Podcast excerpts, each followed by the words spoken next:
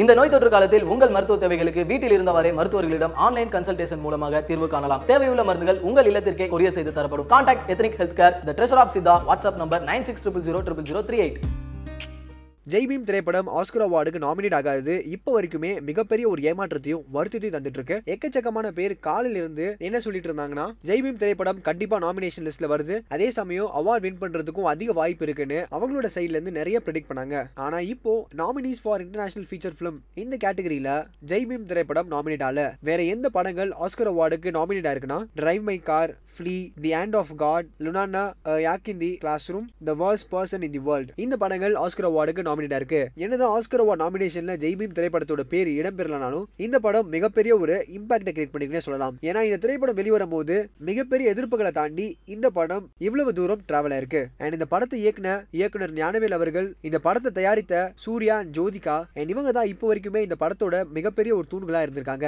என் nomination லிஸ்ட்ல ஜெய்பீம் திரைப்படத்தோட பேர் இல்லாதத நிறைய நெட்டிசன்ஸ் அண்ட் ஃபேன்ஸ் எல்லாம் ரொம்ப பாசிட்டிவா எடுத்துக்கிட்டு அவங்களோட கருத்துக்களை ஷேர் பண்ணிட்டு இருக்காங்க. நீங்க ஜெய்பீம் திரைப்படம் நாமினேட் ஆகாதது குறித்து எப்படி ஃபீல் பண்றீங்க கீழே கமெண்ட் செக்ஷன்ல கமெண்ட் பண்ணுங்க. அண்ட் இதே மாதிரி உடனுக்குடன் செய்திகளுக்கு சினி உலகம் சேனல் சப்ஸ்கிரைப் பண்ணுங்க. உங்களோட கேரக்டர் மட்டும் ஏன் எப்பவுமே ஹஸ்பண்டை வந்து ஒரு கண்ட்ரோல் பண்ற மாதிரியே இருக்கு. அது மல்லிகான்றது ஜென்ரலாவே கொஞ்சம் ஒரு டாமினேட்டிங் கேரக்டர் தான். அறிவில்ல மல்லிகா உனக்கு?